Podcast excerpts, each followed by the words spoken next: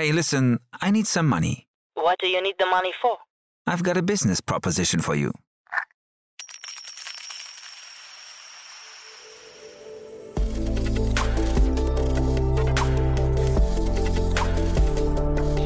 Startup Insider Daily. VC Talk. Die angesagtesten Investoren im Porträt.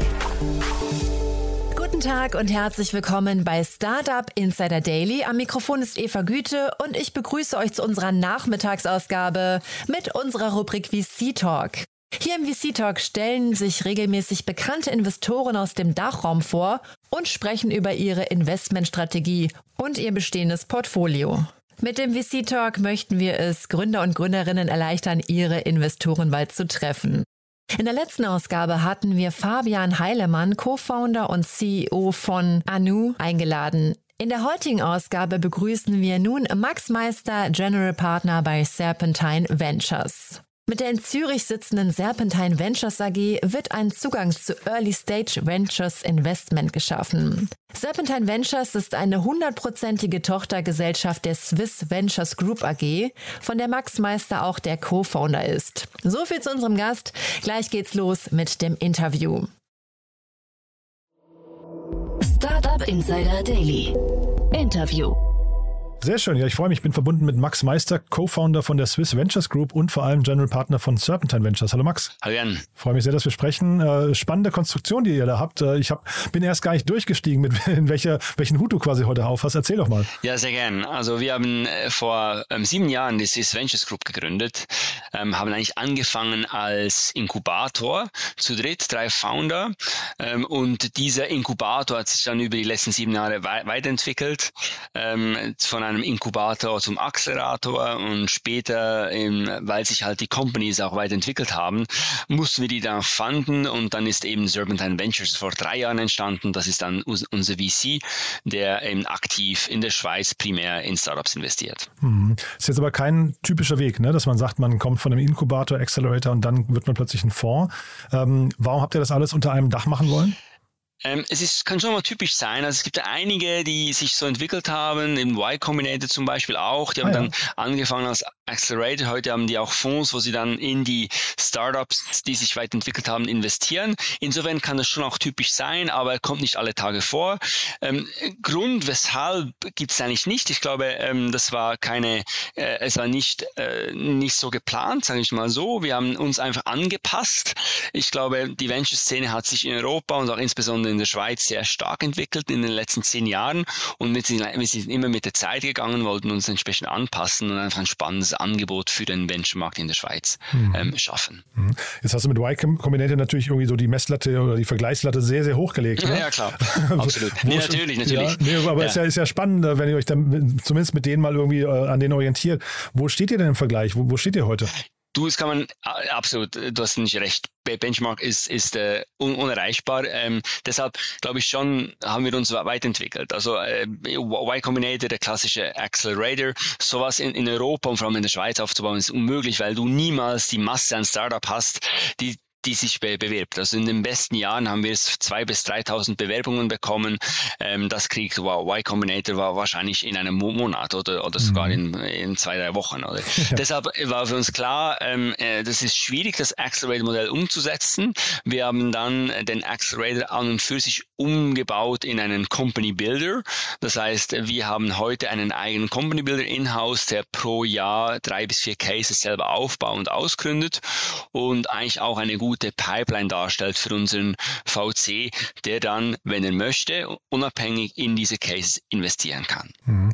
Jetzt seid ihr ja ein, ein relativ großes Team, ne? Ähm, aber das, das hängt wahrscheinlich damit zusammen, dass ihr eben diese vielen Aktivitäten und diese verschiedenen Arme habt. Ne? Wie, wie teilt sich dieses Team auf? Was sind so die Schwerpunkte? Was würdest du sagen?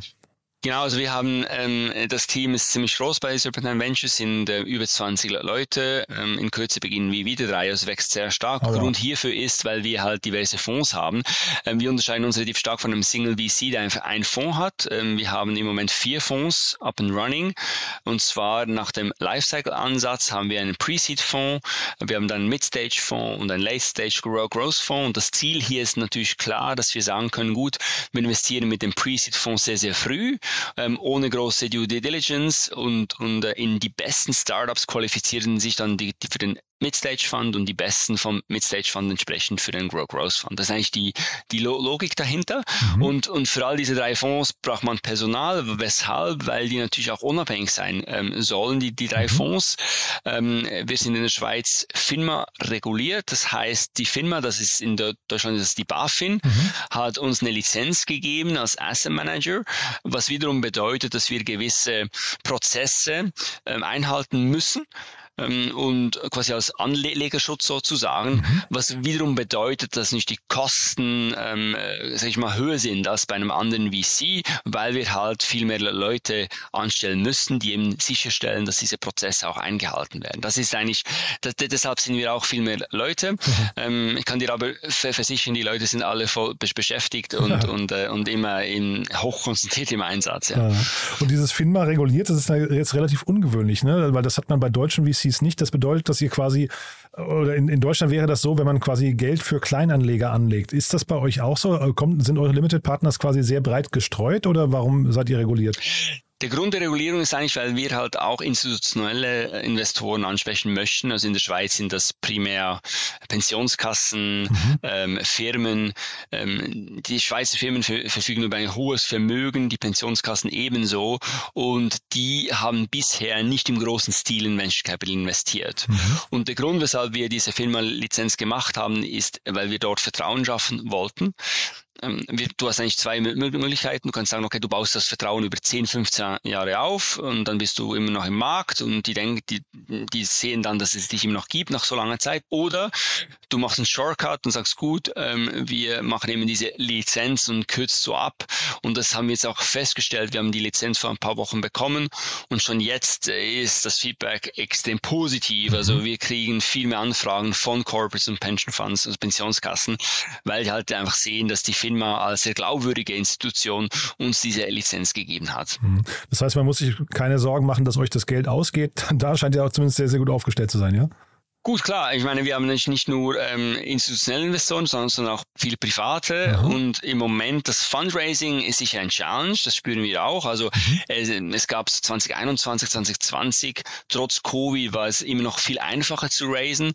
Jetzt äh, mit äh, der ganzen Challenges, Herausforderungen, die da sind, mit Ukraine, mit, mit Taiwan und so weiter und so fort, Inflation, schon anspruchsvoller geworden. Mhm. Was wir aber sehen, ist halt, diese Asset Class Venture hat sehr gut funktioniert und sehr gut rentiert passiert in den letzten zehn Jahren und das ist eben den Investoren auch nicht für, für, für Augen geblieben. Und die sehen, okay, man kann Geld verdienen mit Venture mhm. und wenn man eben professionell aufgestellt ist, so wie jetzt wir, ähm, gibt es da durchaus Potenzial. Insofern haben wir sehr, sehr guten Zulauf von, von Investoren. Mhm.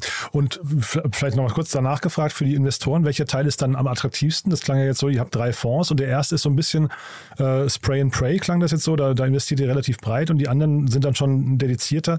Äh, sind die für die, für die ähm, institutionellen Investoren alle gleich attraktiv oder gehen die die auf das Low-Risk äh? Das ist so, nee, also der, der, der Rookie Fund, ist der Pre-Seed Fund, das High Risk. Ähm, ich würde nicht sagen Spray and Pray, aber schon ähm, mit dem Ziel, es schnell und möglichst früh zu investieren, vor allem in die Person. Also das ist der Founder, sage ich mal, die Gründerin, der Gründer, das wichtigste Kriterium.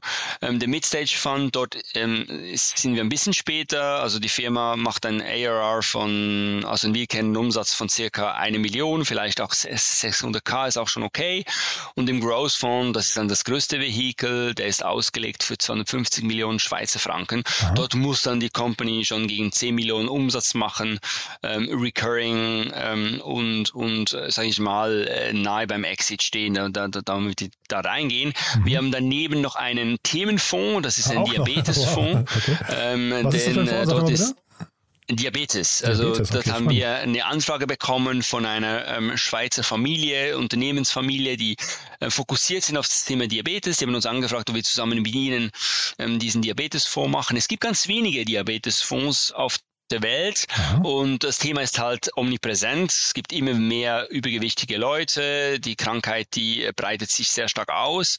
Und es gibt aber sehr viele Startups. Und, und deshalb haben wir gesagt, okay, wir gehen da rein. Wir haben so eben dieses Spezialfeld Serpentine Health, wo wir jetzt mit dem Diabetesfonds gestartet haben. In Kürze kommt der Orthopädics-Fonds, ebenfalls ein Riesenthema, ähm, das unrotiert ist mit Investoren. Und dann noch den Cardio-Fund, der wird dann aber erst 2024 bekommen. Das sind themenspezifische Fonds, die dafür weltweit in dieses Thema in, investieren. Ist ja hochinteressant. Das heißt, ihr seid nicht nur ein Company Builder, ihr seid auch ein Venture äh, Capital Builder, ja? Ja, wie genau. Also ja, wir sind einerseits diesen, diesen Company-Building-Ansatz, der wir pflegen, weil wir sagen, wir möchten eigene Cases ausgründen. Ja. Auf der anderen Seite haben wir halt die, die Fonds als, als, als VC und dann drittens dann ähm, die themenspezifischen Fonds, wo wir dann, ähm, sage ich mal, ähm, je nach Thema uns überlegen, ob wir das Thema umsetzen wollen oder, oder nicht. Das ist, das ist korrekt, ja, genau. Mhm. Ja, man, man kennt das, glaube ich, äh, immer wieder mal lese ich das äh, VC as a Service heißt das, ne?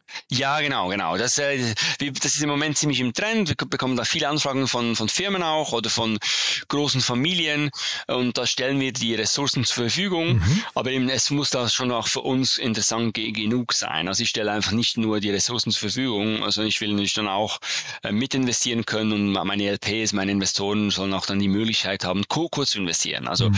insofern prüfen wir die Angebote sehr genau, ob das für das, unser Ökosystem auch gewinnbringend sein kann. Mhm, spannend. Und jetzt in den Bereichen, also wenn es so dedizierte Fonds sind, ist ja klar, klar, dann äh, habt ihr das Suchfeld quasi durch den, ähm, durch, durch, den Fonds schon definiert.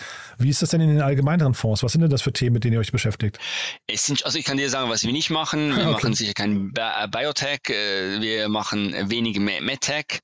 Ähm, wir Deep Tech beginnen jetzt so ein bisschen, also einfach gesagt, wir machen nur das, was wir auch verstehen. Mhm. Ich halte nicht viel davon, immer da Experten zu befragen, ob das spannende Cases sind, weil Experten und Expertinnen, die beurteilen einen Case basieren auf der Vergangenheit und wie es hat sehr viel mit Zukunft zu tun und deshalb ähm, äh, versuche ich schon die Cases im Detail zu verstehen.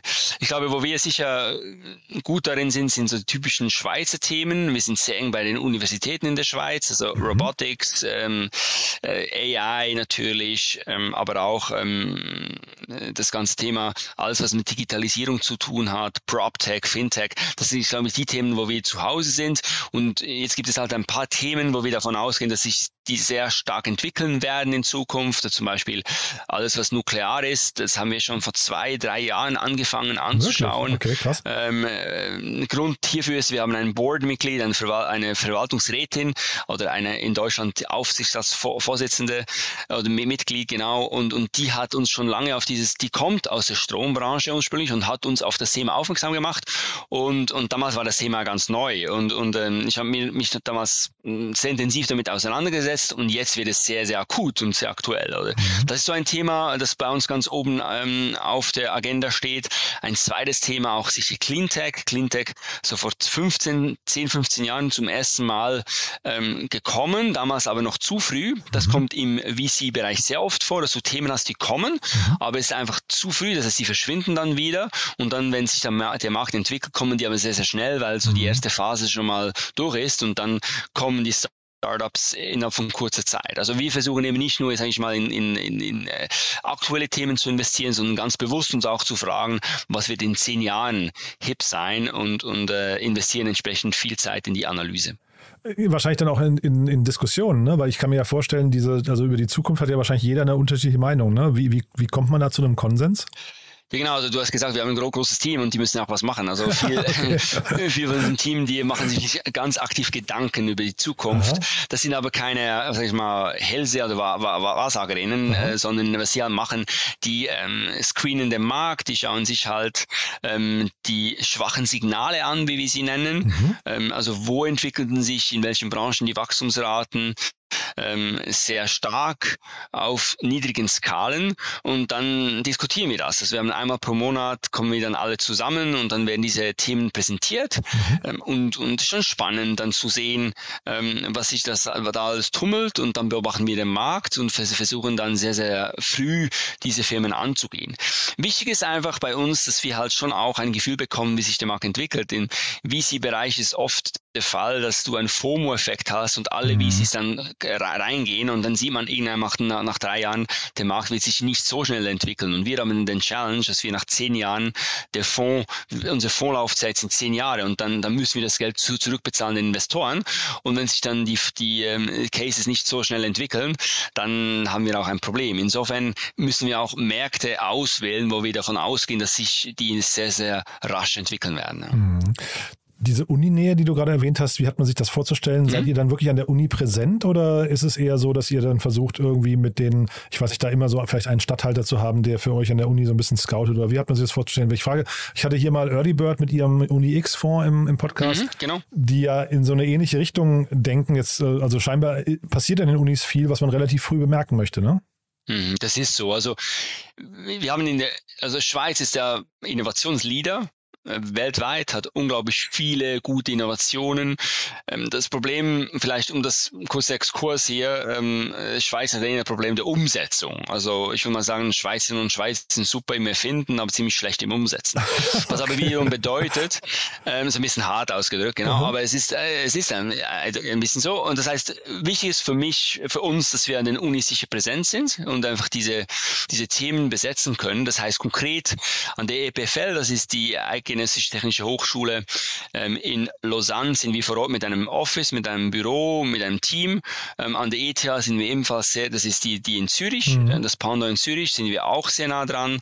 Wir haben zwei Scouts im Einsatz, also auf der Payroll, die sind immer draußen bei Events, vor allem bei Unis und sind so nicht in der Lage, ähm, die Startups, die Themen, also bevor es überhaupt Startups sind, sondern es sind häufig einfach Teams oder es ist ein Professor, eine Professorin, der eine, der eine coole Idee hat, die sehen die halt sehr früh und das sind eben dann die Cases, die für den Rookie-Fonds spannend sind. Ähm, Das heißt, wir gehen da rein, mit dem Rookie-Fonds investieren wir zwischen 100 und 500k, also ziemlich wenig, aber wir haben halt schon mal eine, ein, ein, einen Fuß drin und können dann frei entscheiden, ob wir mit den anderen Fonds auch investieren. Das ist so quasi die Idee. Mhm. Und diese 100 bis 500k, das ist also quasi das Kapital. Was denn neben dem Kapital hat man als äh, junges Startup, als, als Rookie von euch zu erwarten? Ja, wir sind nicht, gut, das sagen jetzt alle äh, VCs, äh, dass man aktiv ist. Das ist klar, das ist der typische VC-Pitch. Aber durch das, dass wir natürlich ähm, ziemlich groß sind, vor allem für, also jetzt für Schweiz-Verhältnisse ziemlich groß. Zweitens gehören wir nicht zu Swiss Ventures Group. Das ist eine Firma mit rund 60 Angestellten. Ähm, dort ist es nicht so, dass, dass die Swiss Ventures Group unglaublich viele ähm, Spezialistinnen und Spezialisten hat intern und die können wir nicht alle z- es den Startups zur Verfügung stellen, die dann die Startups unterstützen. Haben wir schon einen USP im, im, im Schweizer Markt zumindest. Und das finden natürlich die jungen Unternehmerinnen und Unternehmer sehr spannend, oder? Dass wir einfach nicht ein Single VC sind mit drei, vier Leuten, sondern wirklich auch die Power haben, um die in den nächsten ähm, äh, 10, 15 Jahren tatkräftig zu unterstützen. Wir gehen auch ins Board. Also ich selber sitze in Sex Boards, ähm, bin sehr aktiv und, und äh, äh, wir äh, können unterstützen im Sales und so weiter und so fort. Also ich bin ziemlich ein, ein großer Verfechter von dieser Power of Platform, dass wir eben die ganze Plattform der Swiss Ventures Group den Startups zur Verfügung stellen können. Also ihr seid dementsprechend sehr nah dran, wenn du sagst, Board ist ja schon quasi maximale Nähe, ne? Oder, oder macht ihr auch so, kann man sich das so vorstellen, Workshops und solche Themen oder, oder äh, Ja, absolut. Trainings und sowas? Gibt es das bei euch auch? Absolut, absolut. Ich meine, ich meine, im, im VC ist das sehr spannend. Es gibt ja zwei Ansätze. Es gibt so dieser Tiger Global Ansatz. Das heißt, die, die schauen einfach, wer ist auf dem Cap Table. Wenn drei Top-Tier-VCs da drauf sind, dann Genau. investieren sie, weil, weil sie halt sagen, du, wir müssen keine Due Diligence mehr machen. Geht aber natürlich nicht in der frühen Runde, ne? Das, da, da funktioniert das nicht. das ist, wobei die kommen auch immer früher rein. Also die, die sehen wir jetzt auch bei Seed-Runden schon, weil die halt sagen, Growth ist nicht mehr so spannend jetzt im Moment. okay. Das heißt, äh, die gehen auch jetzt ein bisschen früher rein. Ähm, Und das Zweite ist halt, und davon bin ich überzeugt, ähm, dass man eben halt eine sehr ähm, intensive Voranalyse macht und, und dann äh, dass die Firma gut kennt und so dann auch in der Lage ist, die Firmen, die Firmen gut zu unterstützen. Oder? Ist auch das ganze Thema, kann man jetzt datengetrieben einen Investmententscheid fällen, was man auch immer wieder hört. Es gibt Ja. ja, viele VCs, die sagen, ja, wir, wir haben eine super Datenbank und diese Datenbank sa- sagt uns we weltweit, welche Startups spannend sind. Ehrlich gesagt glaube ich nur bedingt an diese Aussage. Aha. VC ist People Business. Also Aha, da bin okay. ich sehr stark überzeugt davon. Wir machen auch keine Deals über Zoom. Also wir, wir besuchen die Startups, egal wo die sind. Wir wollen die Founder Corona? Kennenlernen. Ja, auf jeden Fall. Auf Ah, ja, jeden Fall. spannend, Also klar, okay. mit Ma Ma Maske und, und alle Ja. Vorkehrungen natürlich. Nee, weil ähm, viele logisch, gesagt haben, Corona hat alles verändert, auch im, auch im Bereich des, ähm, der Gespräche zwischen VCs und, und Startups, ne? Deswegen. Das schon. Also ich glaube, äh, man geht nicht mehr für jedes Meeting jetzt äh, dahin, das ist ja. klar. Also man macht natürlich viel mehr ähm, wie, wie Videocalls, das ist schon klar. Aber für das entscheidende Meeting, wo auch die Terms diskutiert werden und so weiter und so fort, da, da will ich die Leute schon sehen, weil mhm. es am Ende des Tages geht es um Team primär. Oder? Ja. Und Team ist der häufigste Grund, weshalb ein Startup funktioniert oder nicht funktioniert. Und wenn ich nicht wirklich intensiv Zeit verbringe mit den Foundern, bin ich niemals in der Lage, entscheiden zu können, ob diese Person auch legit ist und, und ähm, ein gutes Investment ist. Insofern äh, glaube ich, Daten ganz wichtig, mhm. als, aber eher als Abrundung. Ich glaube, Core ist immer noch in VC, dass man die Leute physisch trifft und mit ihnen ähm, eben einen Austausch pflegt. Ja. ja, ich dachte eher vielleicht andersrum, dass du hast ja vorhin auch schon von so Datensignalen gesprochen, dass man quasi aus einer Datenbank be bestimmte Signale zurückgespielt bekommt, die vielleicht euren Thesen, die eure Thesen vielleicht untermauern ne? und dann daraufhin sagt, jetzt kommt ein, äh, ich weiß nicht, ein kleiner Kreis in die enge Auswahl und mit denen beschäftigt man sich dann persönlich. Exakt, das ist auch so. Also ah, ja. wir, wir gehen da wirklich auch top-down vor. Also wir kennen eben dann, wir wissen jetzt, was sind so die Hauptthemen, mit denen wir uns be beschäftigen wollen, haben die Themen auch aufgeteilt auf die einzelnen Analystinnen und Analysten und die haben jetzt eigentlich das Ziel, dass sie ähm, jeden Monat ein Update machen über ihren Markt ähm, und äh, stellen dann in jedem Markt ihre Favorite Startups vor und da gehen wir entsprechend dann in die Tiefe. Ja, das ist mhm. korrekt. Und apropos Favorite Startups, ich weiß, es ist jetzt ein bisschen schwierig natürlich immer, weil man immer sagt, ich höre dann immer, man hat alle, alle Kinder gleich lieb, aber äh, nichtsdestotrotz, wenn du jetzt Startups bei euch aus dem Portfolio, ich habe gesehen, ihr habt so ziemlich genau 50, zumindest auf der Webseite 50 aktive, drei Exits sind da markiert. Äh, ähm, mhm. Welche von denen sind denn die, die du jetzt in einem Pitch für eure Limited Partner hervorheben würdest? Das ist eine gemeine Frage. ähm, ähm genau. Du kannst ja also, auch anders ja, beantworten, wenn du, wenn du das nicht äh, möchtest, wenn du jetzt nicht 47 Startups auf die Füße treten möchtest. Ja, ja ähm. genau. Nee, also ich versuche ja, also was ja die LPs ähm, sehen möchten, sind ja die Startups, die relativ nah beim Exit sind. Mhm. Und so komm, kann ich jetzt den Kopf aus der Schlinge ziehen ja, ein okay. bisschen. Und, und ich glaube, da gibt es ein paar Startups, die schon äh, sehr nahe, sehr nahe dran sind und ich glaube, ähm, oder zumindest große Themen ähm, beackern, wo mhm. ich, wo ich sehr überzeugt bin, das könnte, das könnte spannend sein. Mhm. Ähm, da kann ich zum Beispiel ähm, nennen die Firma Aegis Rider. Ähm, die haben äh, einen äh, Motorhelm entwickelt äh, für die Sicherheit, ähm, also der, der wirklich revolutionär ist, muss ich sagen. Ähm, AR sagt schon, also es geht um Augmented Reality mhm. und Helmtechnologie verbunden, finde ich ein unglaublich sehr spannendes Startup.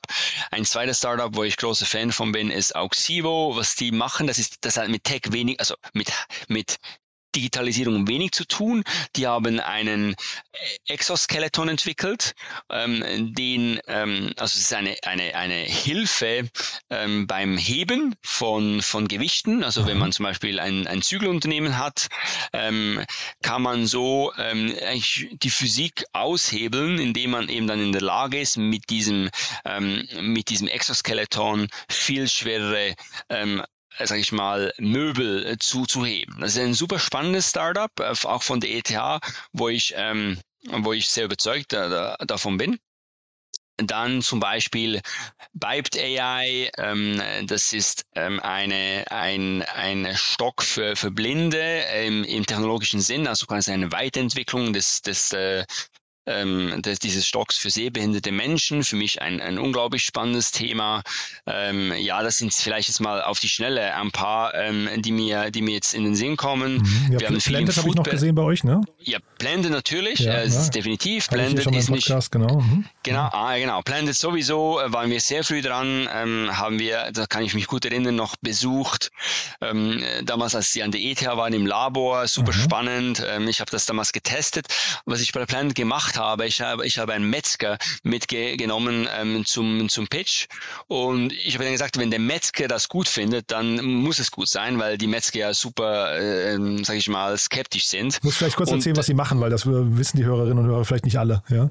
Genau, ähm, Planted ähm, ähm, ist ähm, tätig im Bereich ähm, Vegan ähm, Meat, also allem ähm, Pulled Chicken, haben sie ähm, aus Erbsen sozusagen eine Methode entwickelt, wie man ähm, die Fasern des Poules nachbilden kann. Und das haben sie so unglaublich gut gemacht. Also ich kann mich erinnern, als ich das erste Mal so ein Planted Chicken im Mund hatte, man hat wirklich das Gefühl, es sei Chicken. Und das Hirn spielt dann nicht ein bisschen mit, weil man auch diese Fasern dann spürt im Mund, ähm, schaltet das Hirn auf Chicken um und du denkst dann wirklich, es ist Chicken. Oder? Und wenn man das noch entsprechend mariniert, ist es wirklich top. Also ich bin ein riesen Planted-Fan, habe das auch immer im Kühlschrank bei mir zu Hause. Und da habe ich eben diesen Metzger mitgenommen, der super konservativ ist. Und ich habe gewusst, wenn der das gut findet, dann muss es gut sein. Und er, seine Initialreaktion war dann, ich will sofort investieren. Ah, wirklich? Ja, und, krass, und okay. ja, genau. Und der, der war so, der war so perplex, als er das ähm, probiert hat. Und das war wirklich eye-opening für mich. Und wir haben dann entsprechend auch in, investieren wollen. Also. Ja, super. Und die haben ja eine Und große, dann- die waren ja zu Gast, glaube ich, wegen einer 18 Millionen Runde oder so war, glaube ich, die letzte Runde, ne? Ja, Ja, genau. war Vorwerk groß, hat ne? da investiert im Ja. Lied, glaube ich. Mhm. Und äh, das ist ein, das ist ein Riesenthema und die, die machen das unglaublich gut. Also ich bin beeindruckt, wie die vor- vorankommen. Das ist, das ist ein ganz großes Thema, absolut, Mhm. ja, genau. Super. Ja, also man, man merkt schon, äh, ein spannendes Portfolio, was ihr euch da aufbaut. Was würdest du dir denn wünschen, wer sich jetzt mal bei euch melden kann? Du hast ja vorhin ein paar Themen genannt, die ihr macht, Mhm. aber gibt es denn, äh, das war ja eher so Segmente, gibt es denn konkret vielleicht ähm, Businessmodelle oder, oder Bereiche, wo du sagst, da möchtest du auf jeden Fall noch was sehen, da siehst du gerade zu wenig? Ja, ist eine sehr, sehr gute Frage. Ähm, geht ein bisschen in das hinein, was ich auch vorhin erzählt habe. Ich glaube, also für uns ist wichtig, wenn wir in Themen investieren, die schon in aller Munde sind, dann ist es weniger spannend, weil dann haben wir einfach das Problem, dass, dass du, äh, kon dann konkurrieren ganz viele VCs mit dir ähm, und das wollen wir ein bisschen, ein bisschen ausweichen. Also eigentlich die, die Thesis ist eigentlich, was sind die Themen, die noch am Anfang sind, aber die sich sehr, äh, sehr stark und schnell entwickelt werden. Es gibt dieses Zitat, das, glaube ich, Lenin ähm, ähm, zugerechnet wird. Der hat mal gesagt, es gibt Jahrzehnte, in denen nichts passiert und Wochen, in denen Jahrzehnte passieren. Ja. Und das ist genau der Punkt. Wir müssen, wir müssen genau diese Themen finden. Und deshalb ähm, sehe ich immer noch sehr viel Potenzial im Artificial Intelligence. Das ist noch lange nicht gegessen. Also da kommt noch extrem viel. Es gibt, es gibt ähm, Branchen, wie die, zum Beispiel die Baubranche, die sich noch überhaupt nicht entwickelt hat. Also dort ist es sicher spannend. Ähm, Nuclear Tech habe ich gesagt. Ähm, dort die Schwierigkeit ist CapEx. Du hast unglaublich viele ähm, Investments, die man machen muss. Das ist so ein bisschen, ähm, also Thema Ska Skalierbarkeit. Ähm, Cyber. Security für mich ein Thema, das noch überhaupt nicht abgegrast ist. Es gibt zwar relativ viele Startups, aber es gibt eigentlich, es ist ein sehr, sehr fragmentierter Markt und wir schauen uns den Markt im Moment ganz genau an und sehen eigentlich unglaublich viel Potenzial, weil die Kunden, die Kunden, also die Firmen dort noch sehr passiv sind, obwohl das Thema om omnipräsent ist und investieren die Firmen noch viel zu wenig in das Thema. Ähm, Climetech, ähm, vor allem hier ähm, Energy natürlich, Circular Economy, gibt dort ganz viel äh, Potenzial. Dort schauen wir uns aktiv um, sowie auch Computer Power, also Quantum Co- Computing zum Beispiel, ein Riesenthema, Edge Computing, also wie kann man äh, größere Massen ähm, von ähm, Computer ähm, äh, abfertigen und so weiter und so fort. Also ein Riesenthema, was, was wir uns ganz genau anschauen und natürlich dann die üblichen Verdächtigen mit wie Lo Longevity, ähm, also in Deutschland auch ein Riesenthema. Ähm, dort bin ich der Meinung, schwierig in den nächsten paar Jahren, aber ganz akut irgendeinmal eben sehr passend zum Le- Lenin-Zitat. Ich glaube, wenn das dann mal kommt, kommt es dann sehr schnell. Und dann Blo Blockchain, wo ich persönlich ein großer Fan von bin, ähm, dort aber auch eben halt die Frage, in welchem Bereich ähm, wollen wir da rein. Und das ist eben auch das Schwierige im VC-Bereich. Du musst halt diese Themen, die richtigen Themen finden und dich dann vertiefen und die richtigen Targets darin finden. Das ist eigentlich unser, unser Job. Ja. Genau, natürlich. Ihr habt, also obwohl ihr ein großes Team seid, ihr habt nur be bedingte Kapazitäten, nur begrenzte Kapazitäten. Ähm, passieren dann auch Fehler? Also ich finde das ja immer spannend bei VCs. Also die, die achten ja bei Startups immer auf die Fehler, aber wie ist das bei euch? Macht ihr auch Fehler? Ja, natürlich die ganze Zeit. Also ich bin Okay. natürlich als, als General Partner bin ich auch, ich versuche natürlich, weil das me menschlich, dass man immer wieder in die alten Gewohnheiten zurück, zurückfällt. Und sage ich mal, ähm, wie, deshalb habe ich auch ein sehr in, internationales Team aufgestellt. Also wir bei uns arbeiten Italiener, Deutsche, ähm, Koreaner, Chinesen und so weiter. Also wir sind unglaublich breit aufgestellt, weil ich halt die Diversity sicherstellen möchte im Sinn von der Entscheidfindung. Wenn du nur Schweizer hast, wird es wahrscheinlich schwierig, eine erfolgreiche VC zu sein, ähm, sondern du musst eben auch versuchen, in dieser Entscheidfindung diese Diversität ähm, der Kulturen äh, herbeizuführen. Und das will ich, ein, es war eye-opening für mich, ein Investment-Team, das so, so divers ist, wie da die Entscheidung zustande kommt, unglaublich spannend, weil halt die Leute schon auch kulturell anders funktionieren und die Sachen, dieselben Themen aus unterschiedlichen Perspektiven anschauen. Also ich finde das unglaublich interessant. Und Und die Fehler, die halt passieren im VC-Bereich sind häufig, dass du zwar gute Themen hast, also hast, das haben wir jede Woche diesen, so einen ähnlichen Case. Wir haben ein Startup, das sich eigentlich gut entwickelt, gute ARR, aber es sind halt nicht 100x Cases oder niemals 100x Cases. Und das Problem, das ich habe, ist, ich verliere 90% der Startups pro Fonds. So, statistisch ist es so. Also, äh, das, ich, ist das, eine, das finde ich spannend. Ist das eine Statistik, die du wirklich auch unterschreiben kannst? Weil äh, ich, diese Zahl kursiert immer. Ich bin gar nicht sicher, ob die stimmt. Ja, also man muss, man muss akkurat sein. Also 90 Prozent der Startups spielen mir niemals 10x Plus ein. Das genau, aber das ist ja das ein Unterschied zu, genau. zu, sie verschwinden oder man muss sie abschreiben. Ne? Also, genau, genau, das ist ein genau. Unterschied. Aber ja. viele verschwinden wirklich, also die mhm. meisten verschwinden in den ersten paar Jahren. Das ist auch wichtig, die, diejenigen, die verschwinden, sollen schnell verschwinden. Worst Case ist, du finanzierst ein Startup durch acht Jahre und dann, dann stirbst. Das ist ganz schlecht. Also am besten sterben die in den ersten drei Jahren. Und, und dann hast du ein paar Zombies, die sind zwar da, mhm. aber können vielleicht ja ein, zwei, dreimal X realisieren, das bringt dir aber überhaupt nichts. Sondern ich kann nur, wir sollen eigentlich nur noch in Startups investieren, die potenziell ab 50x einspielen. Mhm. Und das Problem ist, das heißt, pro Fonds hast du ein, zwei, drei Home Runs, nicht mehr. Oder? Aber du musst trotzdem in, in potenziell 20 Home Runs investieren. Und, und deshalb ist es unglaublich wichtig, dass wir mit extrem vielen Case, uns viele Cases anschauen ähm, und dann am Schluss in der Lage sind, eben diejenigen auszuwählen, die wirklich potenziell Home Runs sind. Und den Fehler, den, den viele VCs machen und ich extrem aufpasse, dass wir den Fehler nicht machen, ist, dass wir eben in 5x-Case investieren, die zwar nice sind, die man vielleicht für 20 bis 30 Millionen verkaufen kann, okay, aber das ist, das wird mir, mir überhaupt nicht helfen das am, am Ende des ne? Tages. Ja. Mhm. Genau. Das, mhm. Genau. Und das ist das Schwierige. Also man muss wirklich extrem groß denken. Und, und dieses ja. Großdenken, das ist etwas, das, das lernt man mit, mit, der Zeit und da muss man sich immer wieder kritisch hinterfragen, denken wir genügend groß, mhm. hat das Startup wirklich dieses Potenzial oder nicht? Und wenn nicht, kann es eben gut sein, dass du ein Top-Startup hast, Top-Team hast, Top-IP, aber am Schluss trotzdem absagst mhm. und nie, niemand versteht es, aber der Grund ist halt, ja, es, es ist nicht potenziell 50 bis 100 X-Kreise. Ja, du musst jetzt keine Namen nennen, aber jetzt hast, wir haben ja gerade gesehen, ihr habt 50 Unternehmen aktiv im Portfolio. Haben die alle das Potenzial, würdest du sagen, den Fonds zurückzuspielen? Oder würdest du sagen, Augenzwinker, da sind ein paar, die müssen sich ja noch anstrengen? Ja, also ich, ich will es so formulieren. Beim, bei der Entscheidung, ob als wir investiert haben, hatten wir das Gefühl, ja, okay, äh, genau. es seien 50 ja, X Cases. Genau. Man sieht aber dann sehr, sehr genau, ja, genau. Mhm. Man sieht aber dann sehr schnell, dass äh, einige von denen halt, dass man sich geirrt hat, oder weil und zwar nicht ähm, nur wegen dem Team natürlich, sondern auch wegen dem Markt. Es kann sein, dass sich die Märkte auch schon von Black Swan Events, wie zum Beispiel eben Covid, halt sich ganz anders entwickeln. Mhm. Und dann hast du einen potenziellen 100x Case, der sich in einen potenziellen 2x Case verwandelt, oder? Oder viele Cases sind auch so Cases, wo man sich die Frage stellen muss, ist es jetzt wie bei WeWork das der Fall war, oder? Ist es ein Tech Case oder ja. ist es ein, ein normaler Broker? Und, mhm. und äh, dort ähm, ich meine, die Founder, die erzählen dir nicht das Blau vom Himmel am Anfang, das ist klar, das ist Pitching, oder das, das gehört dazu. Äh, und, und äh, das finde das finde ich auch super, weil ich will ja Founder, die ambitioniert sind, oder? aber es stellt sich dann vielleicht heraus, ja, dass das vielleicht ein bisschen zu blauäugig war und der Case halt dann nicht unbedingt sehr techy ist und das aber auch nicht skalierungsfähig. Oder? Und deshalb sage ich immer, das Wichtigste bei uns ist das Team, ist, das sind die Founder. Mhm. Ähm, die Märkte entwickeln sich dann häufig anders, als man sich gegen gedacht. Und deshalb fokussieren oder konzentrieren uns sehr, sehr stark bei den Entscheidungen auf die Person. Ja, wobei, wenn jetzt ein Unternehmen dann referenziert auf WeWork und sagt, schau mal, das ist deren Bewertung, die dann zum Teil ja sogar sehr sagen wir, in der Öffentlichkeit diskutiert wird, das ist, glaube ich, schon legitim. Ne? Aber äh, in, in Richtung VC müsste man ja eigentlich schon unterscheiden können zwischen, ist es jetzt ein Tech-Thema, ist es ein Tech-Enable-Thema oder ist es einfach nur, wie du gerade sagst, ein Broker?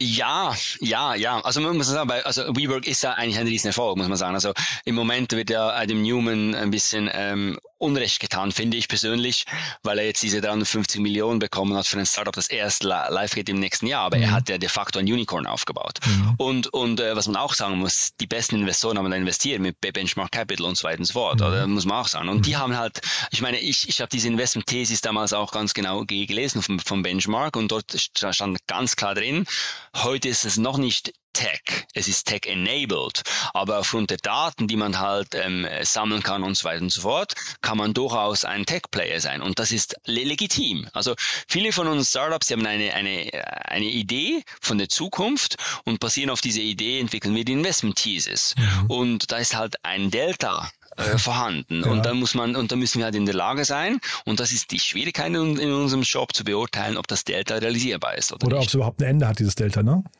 Genau, ja, absolut, ja. exakt. Aber das Thema Datensammeln finde ich ja auch spannend, weil das hörst du ja wahrscheinlich sehr häufig, dass man irgendwie aus einem Tech-Enabled-Thema ein Datenthema machen kann oder zumindest ein zweites, eine zweite ähm, Income-Stream dann auch aufbauen kann. Mhm.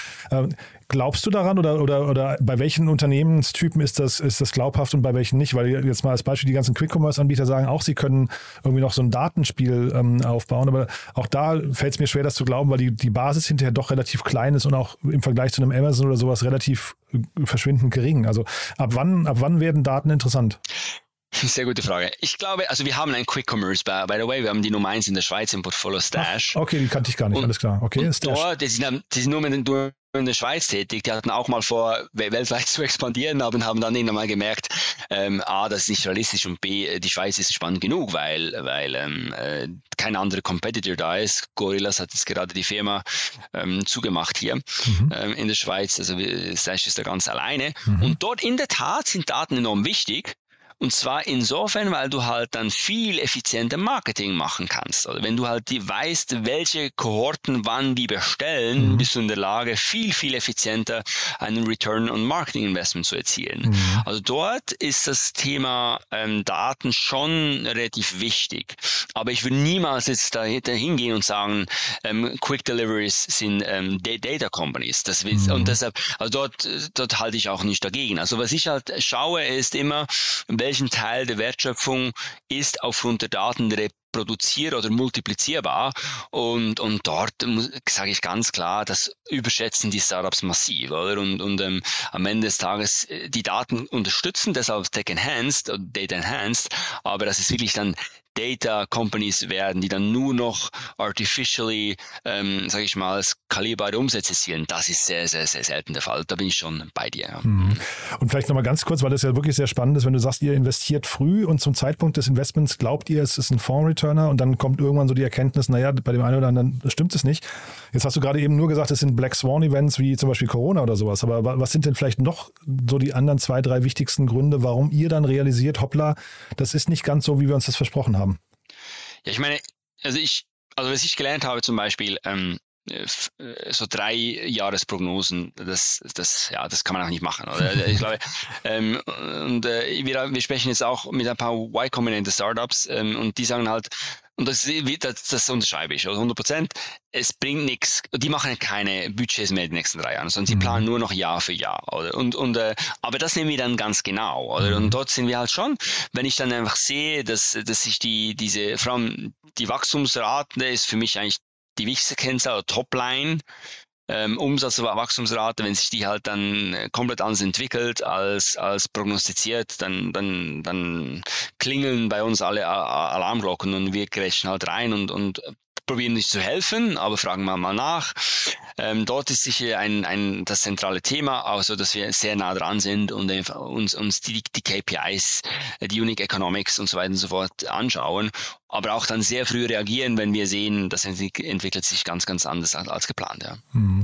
Aber da ist jetzt zum Beispiel nicht das Team, äh, was das Hauptproblem wird, weil ich hätte jetzt fast gedacht, äh, ein Team auf einer Bühne pitcht und man ist total geblendet vom Team vielleicht und dann auch verblendet manchmal und dann plötzlich liefert das Team nicht das, was es liefern sollte oder es gibt halt irgendwie, keine Ahnung, Streitigkeiten im Team, die man nicht, nicht wahrgenommen hat während des Investments oder so, solche Themen, dachte ich eigentlich, ne? Natürlich, absolut. Also genau, genau. Also natürlich, das habe ich auch eingangs gesagt. Also Team ist sowieso key. Für mhm. mich das wichtigste Kriterium, weshalb ein, ein Startup funktioniert oder nicht funktioniert. Oder auch nicht funktioniert, genau. Mhm. Genau. Und, und dort können wir halt nur bedingt einschätzen, wie sich A, das Kollektiv entwickelt, also das Team als solches, mhm. und B, wie sich die Founder entwickeln. Und mhm. das, das, der Punkt ist ja, also das sind häufig junge Leute, die haben noch eine gewisse Entwicklung vor sich, äh, das sind Emotionen im Spiel, ähm, Druck ist da und man weiß halt nicht, wie resilient die Leute auch sind. Und deshalb ist eigentlich die, Vol die Volatilität auf dem Team viel größer als bei den Märkten. Oder mhm. das ist mhm. schon so. Und dort ähm, versuchen wir ihn zu unterstützen, zu coachen, aber in, am Ende des Tages äh, können wir da auch nicht viel ausrichten. Also wenn es dann im Team Streitigkeiten gibt, dann können wir eben vermitteln, coachen, aber ein Founder äh, Dispute, ich meine, das ist mega schwierig, da, da den zu lösen. Das ist Inklusion, ne? Ähm, zweit, ja. ja, genau, genau. Und zweitens, das ist fast der wichtige Punkt, viel wichtiger Punkt, dass die Founder halt nicht unbedingt die richtigen Manager dann sind, ein Startup groß zu machen. Oder? Mhm. Und, und jetzt gibt es die Founder, die, also es gibt Founder, die das sehr gut können. Viele können das wirklich, da bin ich immer wieder überrascht. Es gibt dann Founder, die äh, das nicht, nicht gerne machen und das aber auch einsehen und dann aktiv helfen, einen äh, CEO zu suchen für die Company oder eine CEO. Und es gibt dann die, die es eben nicht verstehen. Die sagen, hey, äh, nein, ich, ich bin immer noch, ich bin CEO, ich will CEO bleiben für die nächsten 100 Jahre. Und, und, ähm, und das ist dann das, das Schwierige bei uns. Also müssen wir dann halt versuchen zu überzeugen. Aber end of the day, wenn die das nicht einsehen, dann, dann ist halt schwierig. Das ist so. Das ist auch, also du hast absolut recht, das Founder-Thema ist eigentlich omnipräsent und für uns ein ganz, ganz wichtiges, essentielles Thema. Mhm. Und der andere, also der wichtigste wichtigste Grund, wenn man sich so Studien anguckt, ähm, warum Startups scheitern, ist ja das Thema Timing. Und da wollte ich nochmal kurz auf dein Delta, du hast ja dieses Delta vorhin beschrieben, was ihr dann, wo ihr quasi mhm. prognostizieren müsst, wie lange dieses Delta dann eben äh, ähm, dauert.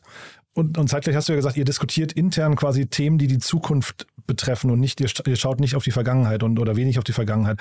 Ähm, wie mhm. realisiert man denn, ob der Zeitpunkt, wenn ihr jetzt heute investiert, ob dieses Delta quasi auch das richtige Timing beinhaltet? Also ist denn der, der Markt überhaupt schon reif für dieses Thema ähm, oder ist man vielleicht trotzdem, wie sagt man immer, head of the curve oder head of the wave, also dass man halt irgendwie eigentlich zu früh ist, weil das ist ja, glaube ich, das Schlimmste, was es gibt, ne? Ja, genau. Also viele, äh, Investoren, die brüsten sich ja, indem sie sagen, wie, wir waren zu früh. Oder wie, wie, das ist ja grottenschlecht, weißt du. Also, also, das habe ich früher auch einmal gesagt. Wir, hatten, wir haben zum Beispiel vor fünf Jahren in ein AR-Startup investiert, aha, oder? Aha. Das ist nicht sofort gescheitert und ich war dann ganz stolz und gesagt, wir waren zu früh, wir haben es ja, gesehen, oder? Das ist bis heute kein wir, Thema. Ja, genau, bis, genau, genau, exakt. Und das ist einfach, äh, sorry to say, Bullshit. Also, mhm. Also wir, wir müssen ja genau, wir müssen genau am richtigen Moment am richtigen Ort sein und dann, dann das Thema sehen. Und, mhm. und das siehst du halt nur, wenn du wirklich wirklich in den Märkten bist, wenn du sehr nah dran bist, wenn du die Bewegungen siehst bei den Firmen, wenn es B2B ist, oder wenn du die ersten Bewegungen siehst bei den Influencern,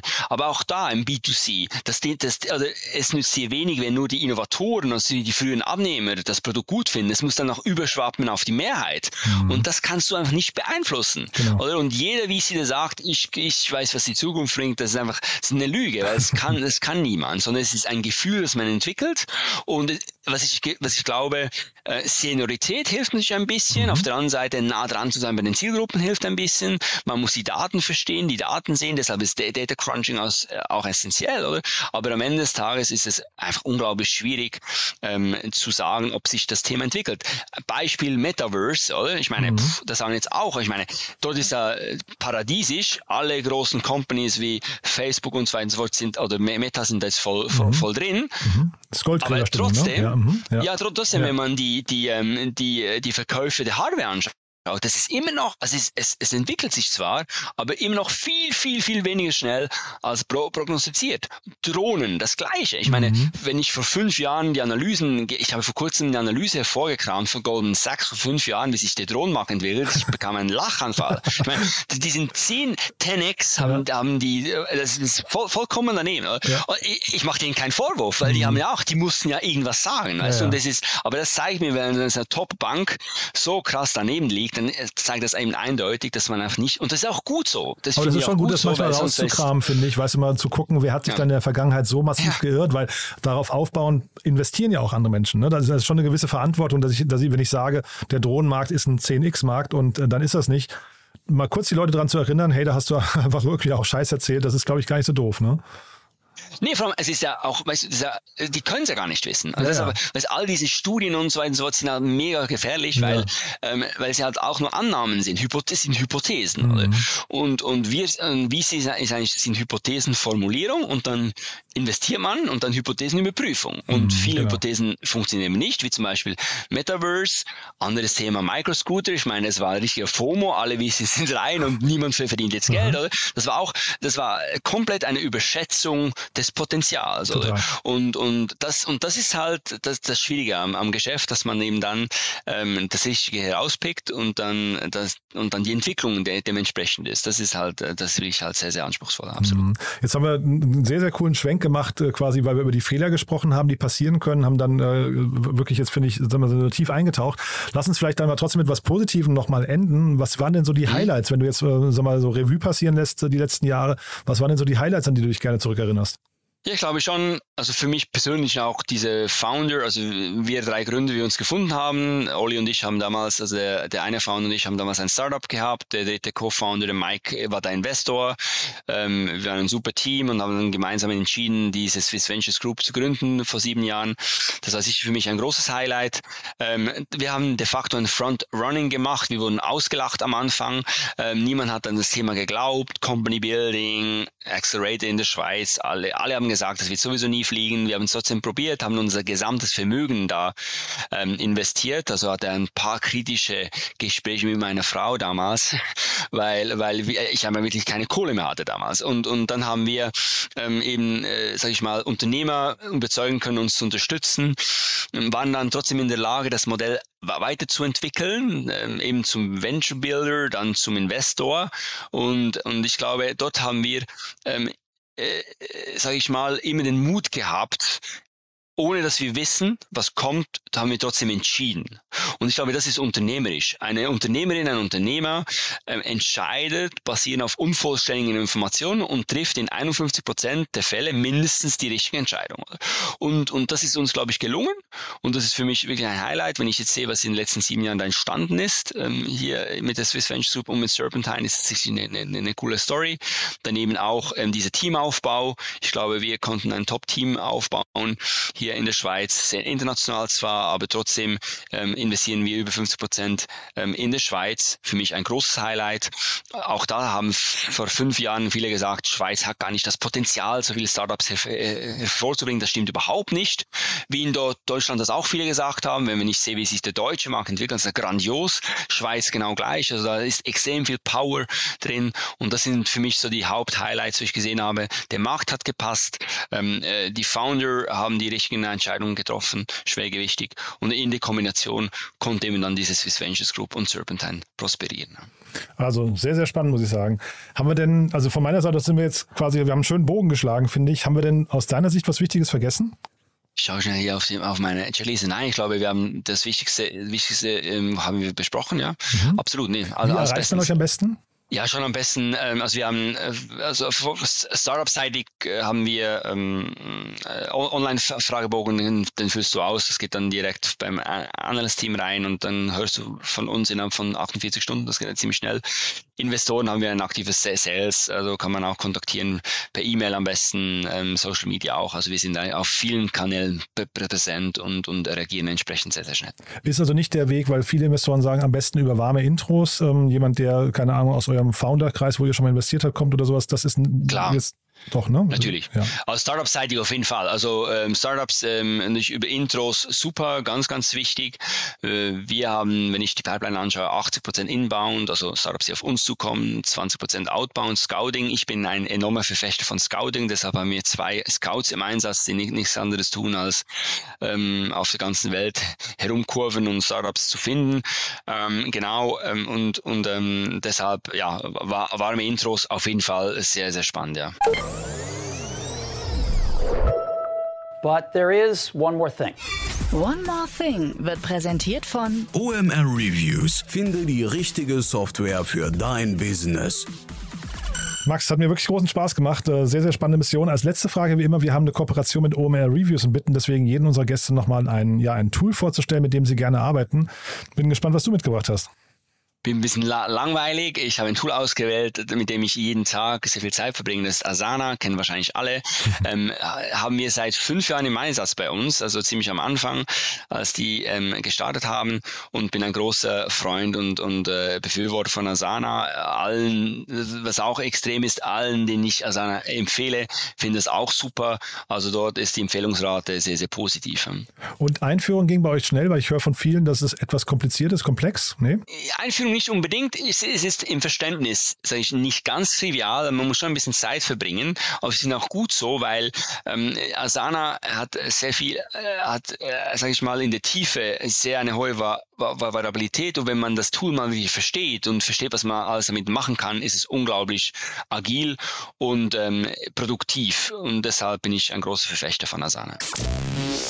One More Thing wurde präsentiert von OMR Reviews. Bewerte auch du deine Lieblingssoftware und erhalte einen 20 Euro Amazon-Gutschein unter moin.omr.com/insider. Also Max, hat großen Spaß gemacht. Danke, dass du da warst. Weiterhin viel Erfolg. Ähm, und ich würde sagen, wir bleiben in Kontakt. Wenn es bei euch große Neuigkeiten gibt, würde ich sagen, machen wir ein Follow-up, ja? Perfekt, vielen Dank. Startup Insider Daily VC Talk. Die einflussreichsten Akteure der Investorenszene im Porträt. Das war Max Meister, General Partner bei Serpentine Ventures, im Gespräch mit Jan Thomas im Rahmen unserer Rubrik VC Talk.